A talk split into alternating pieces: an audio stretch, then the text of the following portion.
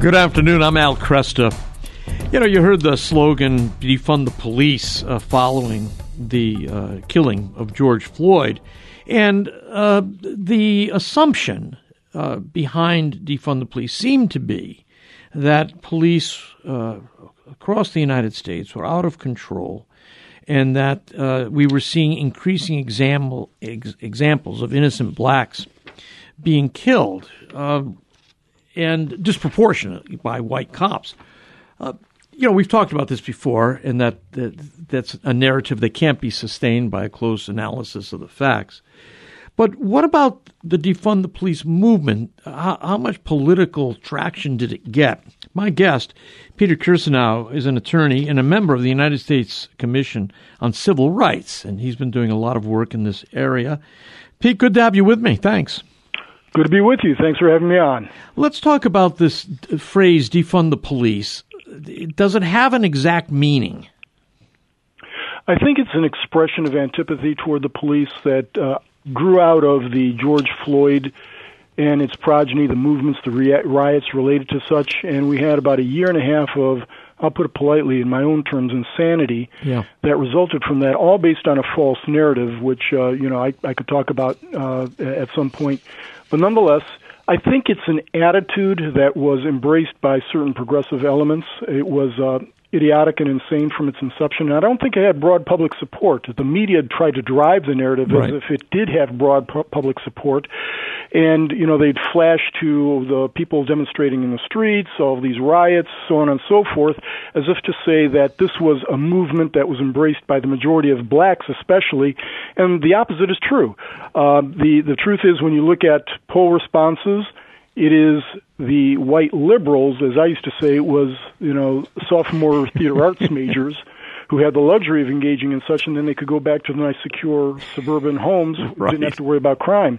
Right. I live in inner city Cleveland. Yeah. And I've been living in the same place for 40 years, and my neighbors all want more police. If you talk, the, I don't know where the media is, and I don't know where they go, other than go to college campuses, or maybe they go to air, certain precincts where uh, the defund the police movement is embraced. But even in, in cities that were the hotspots for the defund movement, places like Seattle and Minneapolis, where their woke city councils voted to defund the police, even New York City. Uh, which just elected Eric Adams right. on the promise that he's going to increase security you know, sobriety returned. It, it, probably never departed, except that as I indicated before, intense attention was placed on the most activist elements within each city. Milwaukee, uh, Kenosha, Wisconsin is another good example in, in the current um, news cycle. Uh, you know, uh, Seattle and others, but they they concentrated on those elements that were making the most noise, as usual. And the media, let's face it, they were fanning the flames. They seemed to embrace the defund movement, and it was based on the false narrative that cops were shooting down uh, innocent blacks. Now, it does happen that uh, you know sometimes cops do shoot innocent blacks. Don't want to uh, downplay that, right, right. But the narrative is false. The narrative that cops are doing this is so untethered from reality.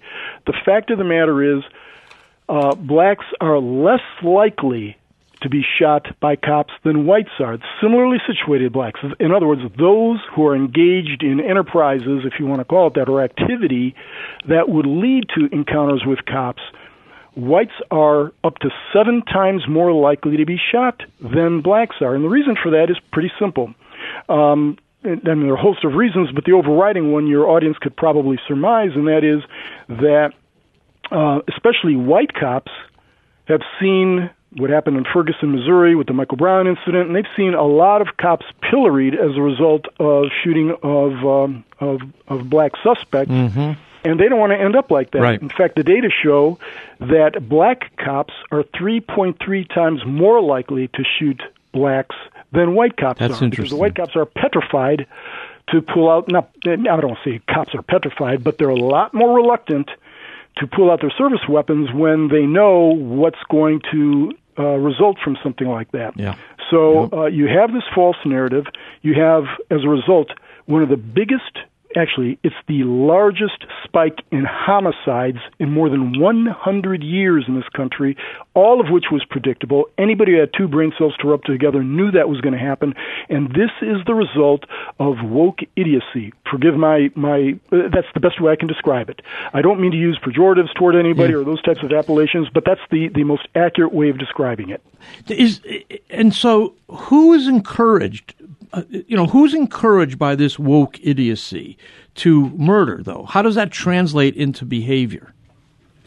Uh, you know that that's a good question. What we have here is it's not so much that people are encouraged to commit murders; uh, it's that there is this uh, license to do so by virtue of lack of law enforcement. Mm-hmm. When you defund the police, well, what's going to happen? The, the, the criminal elements there think it's open season, and, and they behave accordingly. Yeah. Um, we see what happened. You know, the most vivid videos probably came out of Chicago when, on the Magnificent Mile itself, one of the the most celebrated uh, avenues in America, with high end stores that used to have a lot of security, you had mobs rampaging, rampaging through many of these stores, just pulling stuff out with impunity you know, and, and they, weren't simply, you know, going in furtively and trying to shoplift. No, yeah. they were going in the light of day, coming out very proudly, being videotaped, and did not care. The same's happening in other places too.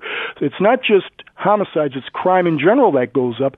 But homicides, as I indicated before, spiked the most it has in more than 100 years in this country. 30 percent hike in homicides, which translates into thousands of people, more people being killed than otherwise would have. It has serious consequences, and unfortunately, too many politicians were either cowed or they went along willingly with this idiocy. Yeah. Tell me what happened in Minneapolis with the ballot measure. I think that people got smart. What happened, you know, we uh, many of your listeners probably saw some of the news reports and video of this. Minneapolis, and you know, I'd been in Minneapolis a number of times on on, uh, on because I'm a lawyer in addition to everything else, and I've had uh, cases up there and other matters. Um, you know, it's it, the city of nice people. I couldn't when I was up there, you know, years ago man, it, it seemed as if there was no crime at all. Now I know that's an exaggeration, and I was not necessarily in the worst neighborhoods, but it was a good place to visit. Yeah. Um, that changed radically after defund the police movement, and you had these uh, council members who, I you know, I don't know who they were. Uh, I don't know how they got their positions. I don't know how they convinced people to vote for them. But anybody who cries for defund the police is unworthy of a vote simply based on the empirical evidence. So you had these no go zones in Minneapolis, of all places, Minneapolis. You know, Eek, you could yes. maybe say Baltimore or Philadelphia, but Minneapolis. right. But this is what happens: it descended into pure anarchy, and the Minneapolis residents suffered as a result. So, sane people in Minneapolis, people who had residence uh, residences that were imperiled, that were um, uh, you know, they had no-go zones for businesses and business people who suffered declines in revenues as a result. The productive people, the law abiding people, the responsible people of Minneapolis said, This is crazy. It cannot stand. We're going to have a return to some semblance of normalcy. And they decided defund the police was as crazy as it sounds. Yeah.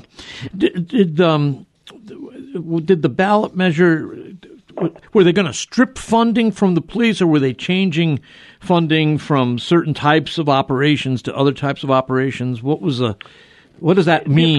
yeah, yeah, it's the same kind of thing. They thought that instead of having law enforcement, that you could appeal to somebody who's on his way to death row by, by simply having some kind of social work. I don't mean to be, uh, again, harsh about people, but let's face it. Anyone who has visited some prisons in the United States of America, as I have, see that there are certain hardened criminals. Right. Now, okay, right. we'd like to do whatever we can to rehabilitate people. We, I think, the United States is a compassionate society. Mm-hmm. Um, we are, a, a, you know, a very law-abiding and God-fearing society. We want to do the best for our fellow Americans. By the same token, doing the best for some of our fellow Americans has to understand. We have to understand reality, and that some people, if they are not incarcerated, are going to commit violent crimes. Um, so I think that there were those who were living in this kind of fantasy world that there aren't bad folks out there, but then there were those who confronted uh, that fact. What you what you had is this belief among those who weren't confronting the real world is that somehow social work might be an appropriate intervention for some of the most hardened criminals out there. Yeah. And again, anybody who's spent any time in reality or lived in my neighborhood can tell you that, oh, you know, social workers are pretty good as far as they go. Yep. But my goodness, when someone's battering down the front door of your house Yep. and uh, has got a you know a shotgun, you don't want a social worker No, there. You no. want a trained cop, preferably a couple of them. Yeah, no, I, I agree. Uh, so Minneapolis uh, gets sanity. What about places like Seattle and Portland? Has there been any repentance there of this? There's been some. There's been some. In Seattle, for example, a lot of people are waking up there. You know, you get these very um, liberal um, uh, enclaves that I, I don't know what they were doing. I don't know if they were just simply patting themselves on the back for how, um, uh, again, woke they are. But after a while, reality intruded. Seattle now has had to hire security personnel for public employees they, who escort them from place to place. oh, This is the this is sheer lunacy. good um, heavens! You know, I'm I've been around on Earth for quite some time now, more than six decades, and that's not necessarily you know in terms of an historical framework uh, a, a great reference period. But even in that short period of time, you see certain things develop, and in that period of time, what you do know without any question, if you're going to be honest, is that these kinds of things do not work. There Right. are repercussions to these kinds of things. There's going to be a backlash, and then there are cycles. How anyone who is an adult thought that defund the police was a good idea for any reason, even if cops were that bad, there are cops, and they aren't. There are cops that protect us, protect our businesses, and if we don't recognize that there are bad people out there, that's mm-hmm. too bad. I mean, there are bad people out there and they do bad things, then we're going to be suffering the consequences, and we have. Yeah, Pete, thanks so much. Uh, wonderful talking with you today, and uh, we'll keep our eyes on this. I I, get, I think they've overreached, and uh, I think the, the pendulum is swinging back in the other direction. I hope. Yes, I think it is. Yeah, very good. Thanks so much. Thanks, Al. Peter Bye-bye. Again, is a member of the U.S. Uh, Commission on Civil Rights. Um, we'll have the articles posted for you, but this, when I heard this, this sounded to me like the kind of froth that you heard on college campuses in 1967, 1968. And it didn't work there, and I didn't think it would be working in Seattle, Portland, or Minneapolis either.